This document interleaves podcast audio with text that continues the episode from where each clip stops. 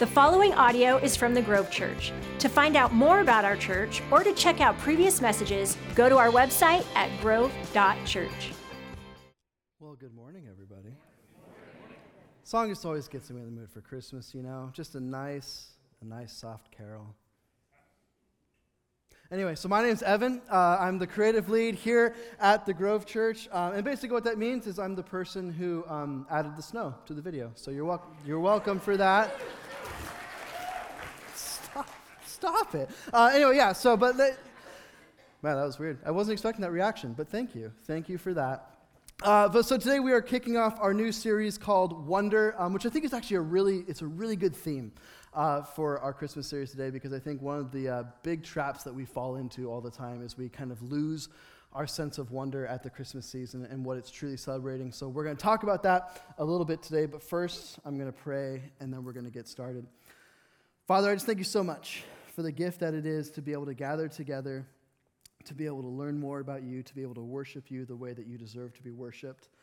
And I pray that today that as I speak that they would be your words and not mine. And I pray that there wouldn't be a hint of pride in my heart, and I pray that you would just use me to effectively communicate your truth and that you would prepare all of us to hear it. In Jesus' name, amen. amen. All right, so I have to kind of give you a little bit of context on the story today. I should I should tell you, leading into this, that I have a plan. This plan is a twofold plan. This plan involves telling a story from my life and kind of connecting it to Christmas. And then it also involves kind of taking you with me on this really nerdy rabbit hole that I fell down while I was preparing. So hopefully you're into that sort of thing. If not, then, I mean, well, you'll still, you'll still like it, probably. Um, so, but one of the things that you have to know about me to kind of set this all up is, uh, you know, I, I have, I'm a bit of a crier. I, I wouldn't say that I'm like a major crier. Like if you've known me, even if you've known me for a long time, you've probably never seen me cry. Um, but what I do is I, I, I would describe myself as a random crier. Like it just kind of, it just kind of, you know, comes over me at different points. And so there's really famous stories of, you know, w- w- when I'm with my wife, that's usually when it's happening, right? And, you know, there's times where like you're crying because, you know, something emotional just happened or you got some bad news. And so like, you know, what does Ashley do? She's going to hug me. She's going to, you know, let me know that everything's going to be okay. Um, and then there's other times where you cry where she just laughs at me. Um, and that sounds... That sounds mean, but it won't sound mean once I start telling you the story. So, like a couple of the famous ones, I'll, I'll, t- I'll tell you a few. Um, there's one, you know, we were we were sitting down, we were watching Lord of the Rings, as you do, um, and we get to the uh, towards the end of Return of the King. You know, everyone knows the scene. The Rohirrim, they charge across the Pelennor Fields into the armies of the orcs. They're chanting, they're chanting death. The violin is cranking. It's awesome. Uh, and then Ashley looks over, and there's just tears rolling down my eyes. Um, and it doesn't, you know. It, it, there's like it emotionally affects me because I'm thinking to myself like, wow, like would I have the bravery to do that? And I know it's fake, like I understand that, but you know, still the idea, the idea of having that kind of courage, it, it moved me um, to tears. But as we continue down this road and get to the, the more and more embarrassing, um, I, I feel like Pixar is doing this new thing where they're just like, hey, you want to cry as an adult? Watch these movies. Um, and so some of them. Some of them right off the bat, right? Like Onward, first scene, crying. And I'm just crying through the whole movie. So at least, but at least, you know, you know what you're getting there. Um, one of them, Inside Out, we're watching it. It's a good movie, right? Like it's about like a girl and she's kind of, you know, growing up into adolescence and she's learning how to deal with her emotions. And like, you know, it's a really good message. Um, you know, the contrast between like happiness and, and, and, and sadness and all the different stuff. And then like halfway through the movie, there's a scene where the, the Joy character has to escape. And so she runs into the imaginary friend, Bing Bong, who's like this elephant creature. Uh, so yeah, it's just that guy. And then they, they they catapult out of the trap that they're in, and Bing Bong realizes they're not going to make it. And so he jumps out, and he falls back down, and Joy makes it back up, and he looks up, and he says, take her to the moon for me. And then he dies, and I'm just, I'm sobbing on my couch. Like, and Ashley has to, like, pause the movie and console me because of a freaking cartoon. But that's that's the situation that we found ourselves in. Uh, the worst one by far um, was we were on a road trip, and I have, you know, if, if you can't tell just from looking at me, I'm a man of eclectic tastes, and so we uh, we have like our big um, we have our big music playlist that plays on Spotify. Most of it's normal music, but I, I slip in a few weird ones in there. And so one of you know, it's like a sea shanty, um, and it's about it's about the Northwest Passage, and it's a song about like how they're going to go find the Northwest Passage, and everyone who's been going after it before them has failed, but they're going to be the ones to succeed. I don't cry at this song every time, but for whatever reason, on that particular trip, I was just crying at the thought of the song. And Ashley, she didn't even try to pretend like she was, you know, empathetic at this point. She just starts laughing, incredible. And I get it. Like, if you heard the song, it's not like an emotional-sounding song. And, you know, I'm trying to explain, you know, the Northwest Passage, like, it, it practically doesn't exist, and they're trying to get to it, but it's pointless, and they're all kind of throwing their lives away, and it's broken dreams. That doesn't matter. Like, it's just, it's just pure laughter from, you know, me being an idiot and laughing at all these things. Um, but not all not all the random cries are, you know, like these big funny moments. Um, one, one of the most meaningful ones is we we were driving around, and we have this tradition every year where we like to take a night, um, and we just, you know, drive around at night and look at all the Christmas lights that are up, and we'll listen to Christmas music. Um, we download the Marysville top ten, which I didn't know they did a top ten until I got married, and then apparently there's a top ten. So we go to all the houses. Um, we see, you know, see what the different things that people are doing. And at one point, while we were driving around, "O Come All You Faithful" came on. And, you know, at the start, I, it wasn't really affecting me at all. But then it just kind of, as I started to think about it, um, as I began to reflect on the words, as I began to reflect on, you know, what the what the song is getting at, it, it really emotionally moved me. And so, again, like, Ashley looks over, and, and I'm crying. I'm kind of explaining why it's happening. And so what I, what I want to do today is kind of, again, explain a little bit of what was going through my mind in those moments, and at the same time talk about how um, we should never allow ourselves to lose our sense of wonder at what Christmas is truly about. So to do that, we're going to go back in time. Uh, we're going to go, just, you know, some setup. You need some good setup for these. So we're going to go back to the reign of King Solomon. So Solomon, if you don't know, uh, he is the son of King David of giant slaying fame. So David and Goliath. Uh, Solomon is the next king up. Uh, he's kind of, you, you would call him a good king if you opened up a history book, right? Like, he leads through this incredibly prosperous time. He's building all these different things. But when you open up the Bible, you realize he's actually kind of a bad king. Um, he has a couple good moments, but really kind of, you know, goes downhill pretty fast. Um, but before all that happens, one, his, his really his greatest accomplishment is, is he builds the temple. And it's something that his father David had always dreamed of, but God um, wouldn't let him do it. He wanted it to be his son Solomon who built it. And, and as it's described in the book of uh, First Kings, it's this really beautiful, ornate building. Like, the, just even like reading it, and it's kind of boring to read those sections of the Bible where it's literally describing like the square footage of these buildings. But even like in those sections, you're getting this idea of how just im- impressive of a structure it was. And, and Solomon gets to complete it.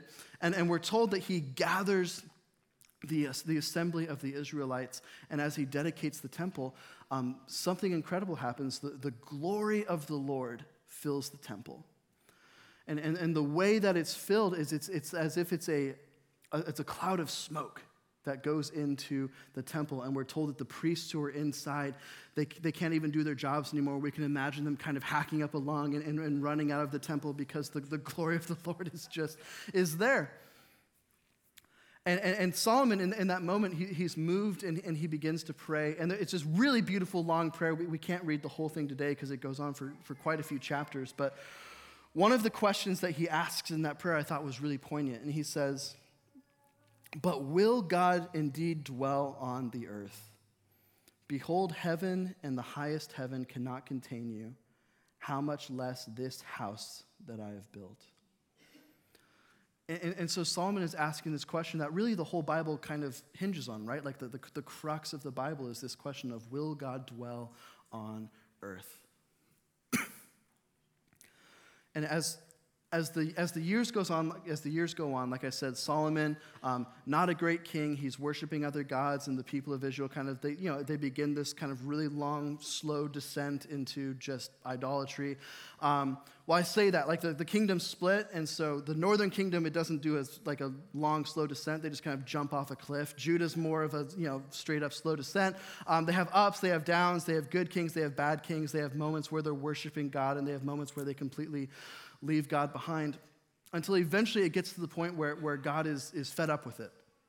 And they've, they've broken covenant so many times They've worshipped other gods so many times. They've, they've, they've gone back on the promises that they've made to God so many times um, that, that finally God declares that, that Jerusalem is going to be destroyed, that the, the nation is going to fall, and that the people are going to go into exile.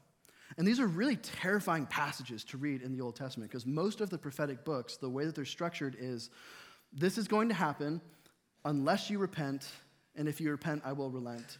Um, but when we read through, particularly Jeremiah is the big one where it's all about the coming destruction of Jerusalem, um, there's no spot where they're allowed to get out of it.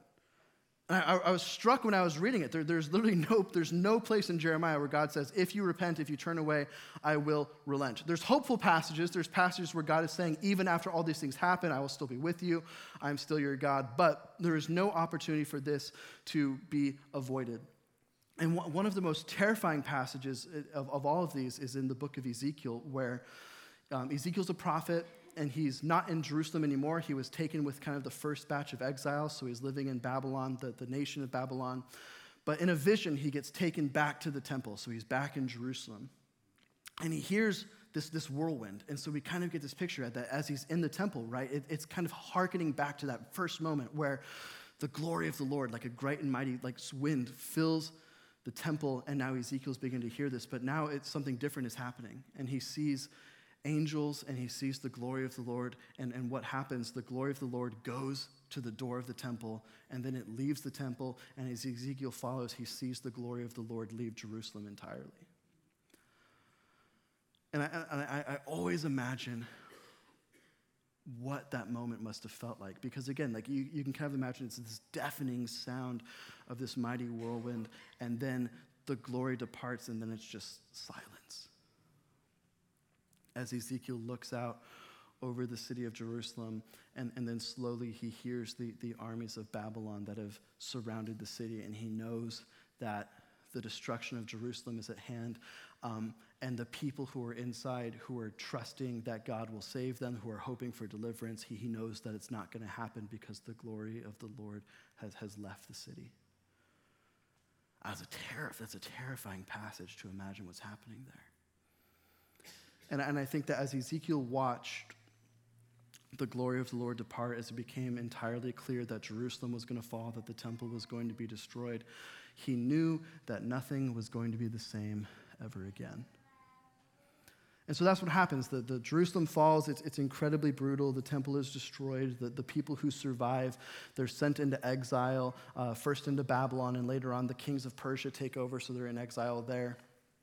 And eventually the Persian kings, um, they're a little bit nicer than the Babylonian kings. They allowed the Jews to return back to Jerusalem, and that's what we get in the books of Ezra and Nehemiah. Those are the stories of the, the Israelites who returned back. And, and they begin work on rebuilding the temple. That's one of the first things that they do when they return to Jerusalem. And, and we get this really interesting moment in the book of Ezra where the temple is dedicated. They're, they're pouring the foundations. and But it says that half of the people r- shouted for joy and the other half wept. And, and we're told that the older, the older people are the ones who wept. And it says that for they remembered back to the, the first temple.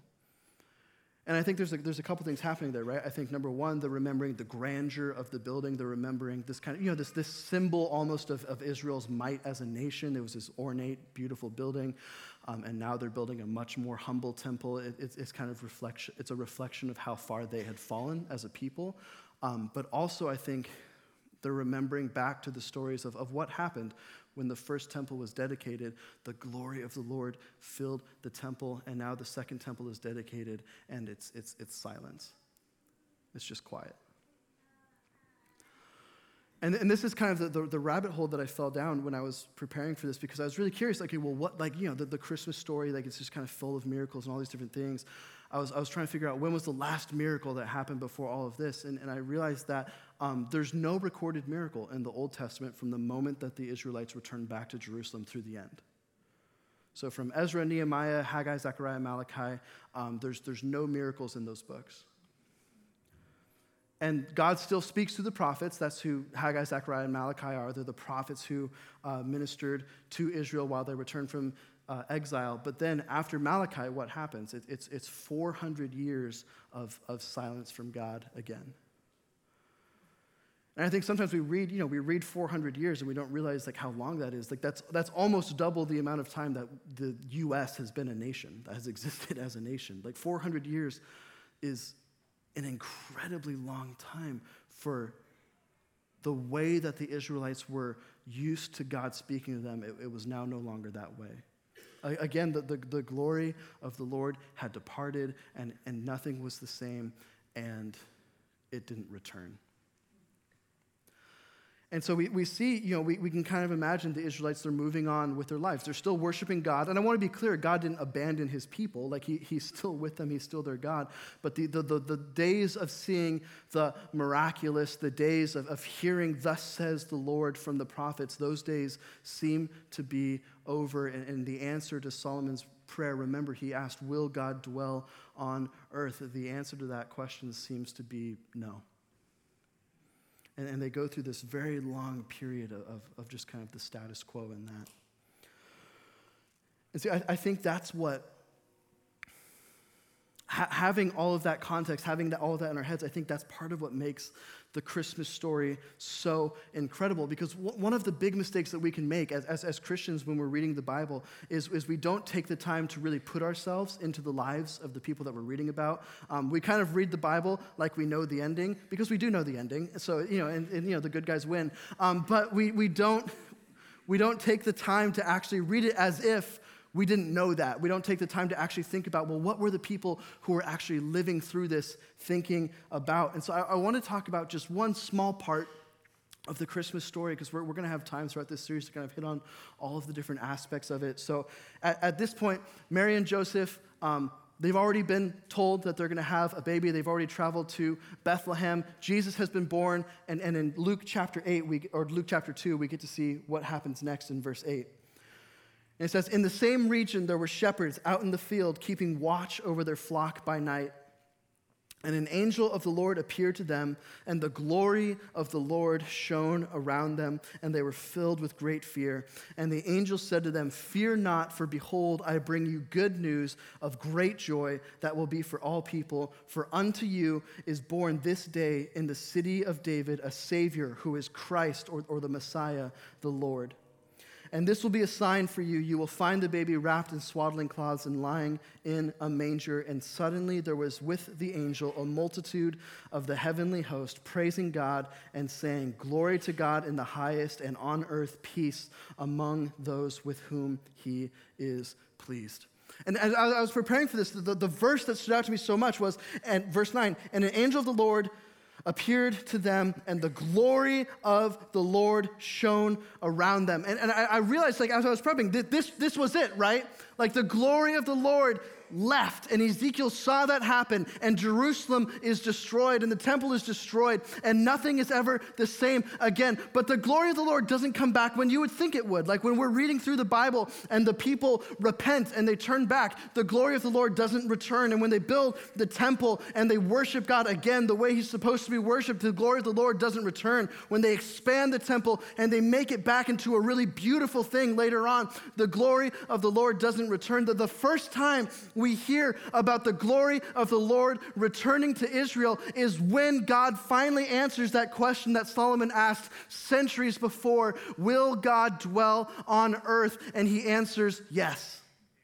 And and the, I, I just imagine, like, what were the shepherds thinking? Again, that they've heard all of these stories of centuries before, how their fathers and grandfathers, and further, actually further back than that, how their ancestors saw the miraculous and how they saw the, the prophets speaking through the Lord. And now they see the heavenly host in the sky. They see the glory of the Lord shining around everything that's happening. The, the, the wonder that must have gone through their heads, the, the idea that God would choose them to be the first ones to find out about it. That he didn't choose the nobles, that he didn't choose the priests, he didn't even choose a prophet, right? Like, who gets to see the glory of the Lord leave? It's the prophet Ezekiel, one of the great prophets of Israel. Who gets to see the glory of the Lord return? It's working class guys in the middle of a night shift. And, I, and I, this, this is going to sound crass. I don't mean it this way, but they're, they're, they're nobodies, right? Like, they're, we don't know their names. They never come up in the story again. They're not these kind of mighty pillar characters of the Bible. Um, they're just normal people. and, and yet God chose them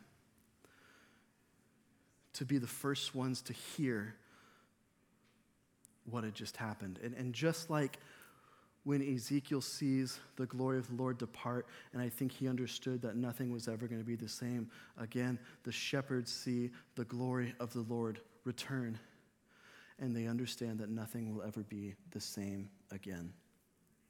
And we, and we get that idea with how they react, right? If we go to the next verse, in verse fifteen, it says, "When the angels went away from them into heaven, the shepherds said to one another, 'Let us go over to Bethlehem and see this thing that has happened, which the Lord has made known to us.'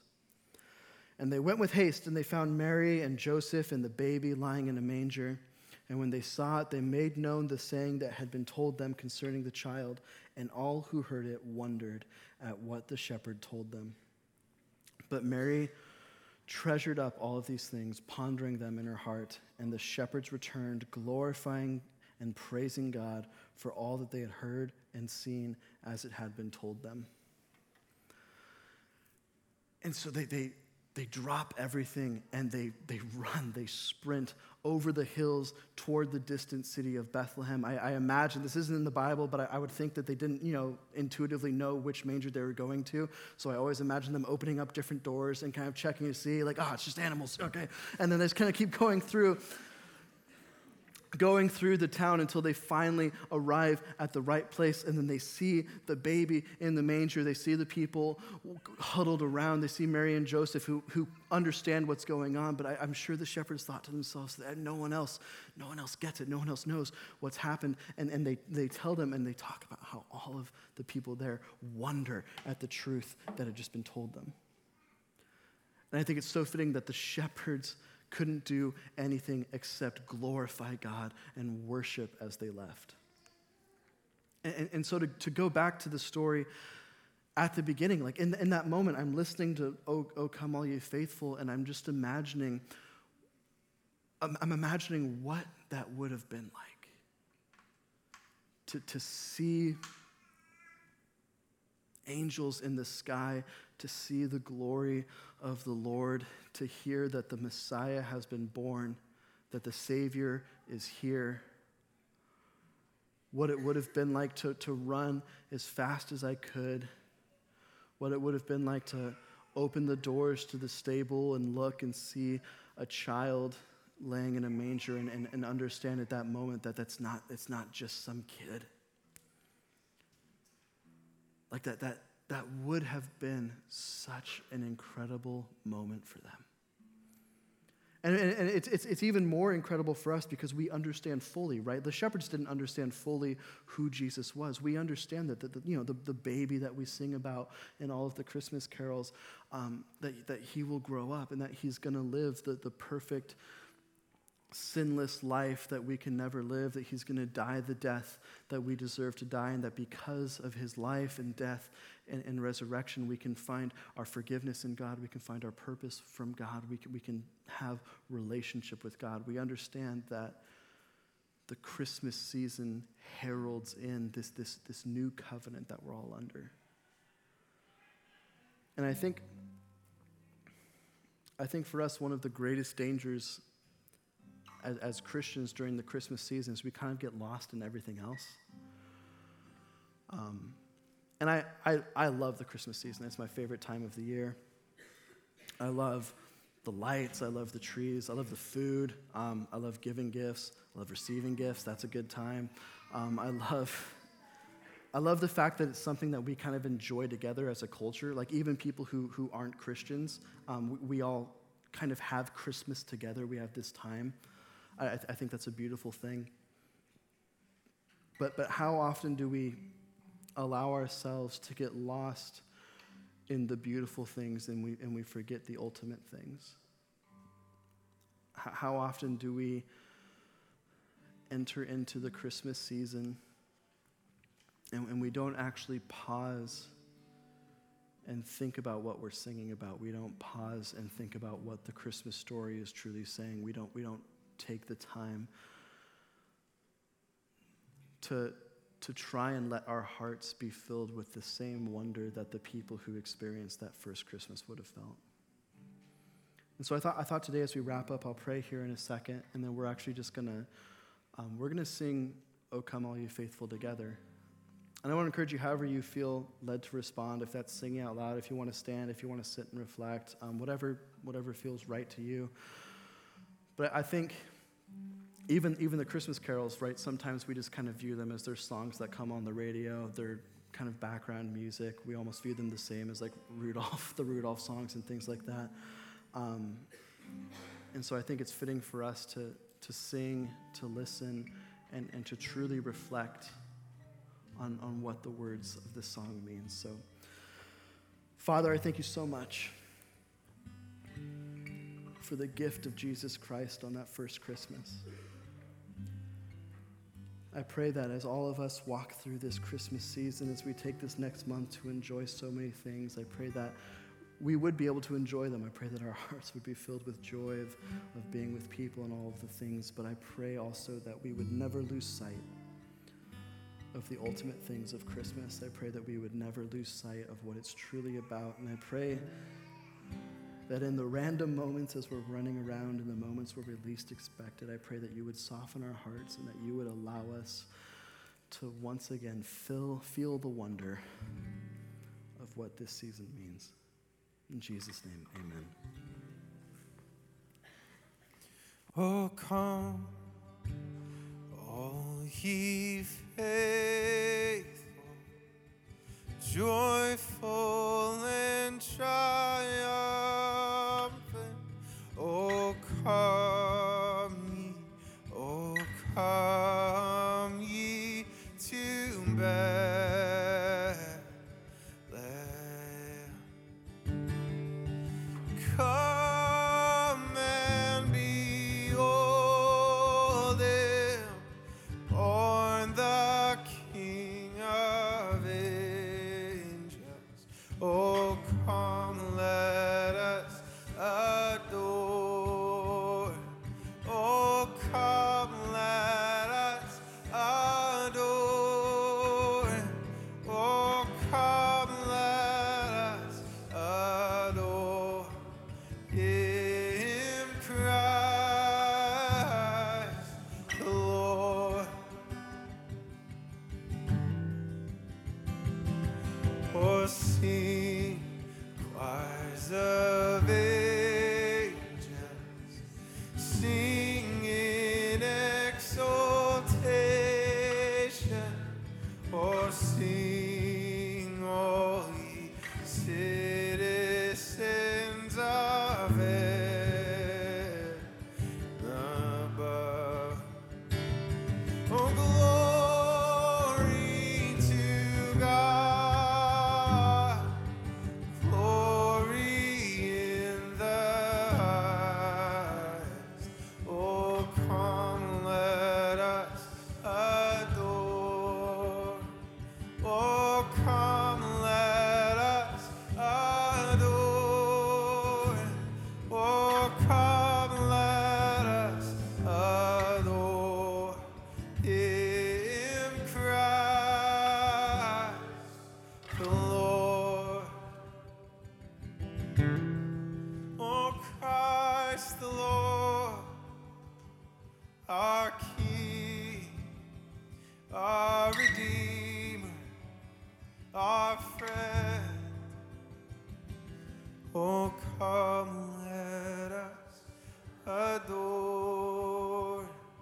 Oh, come, let us adore. Oh, come, let us adore him, Christ the Lord.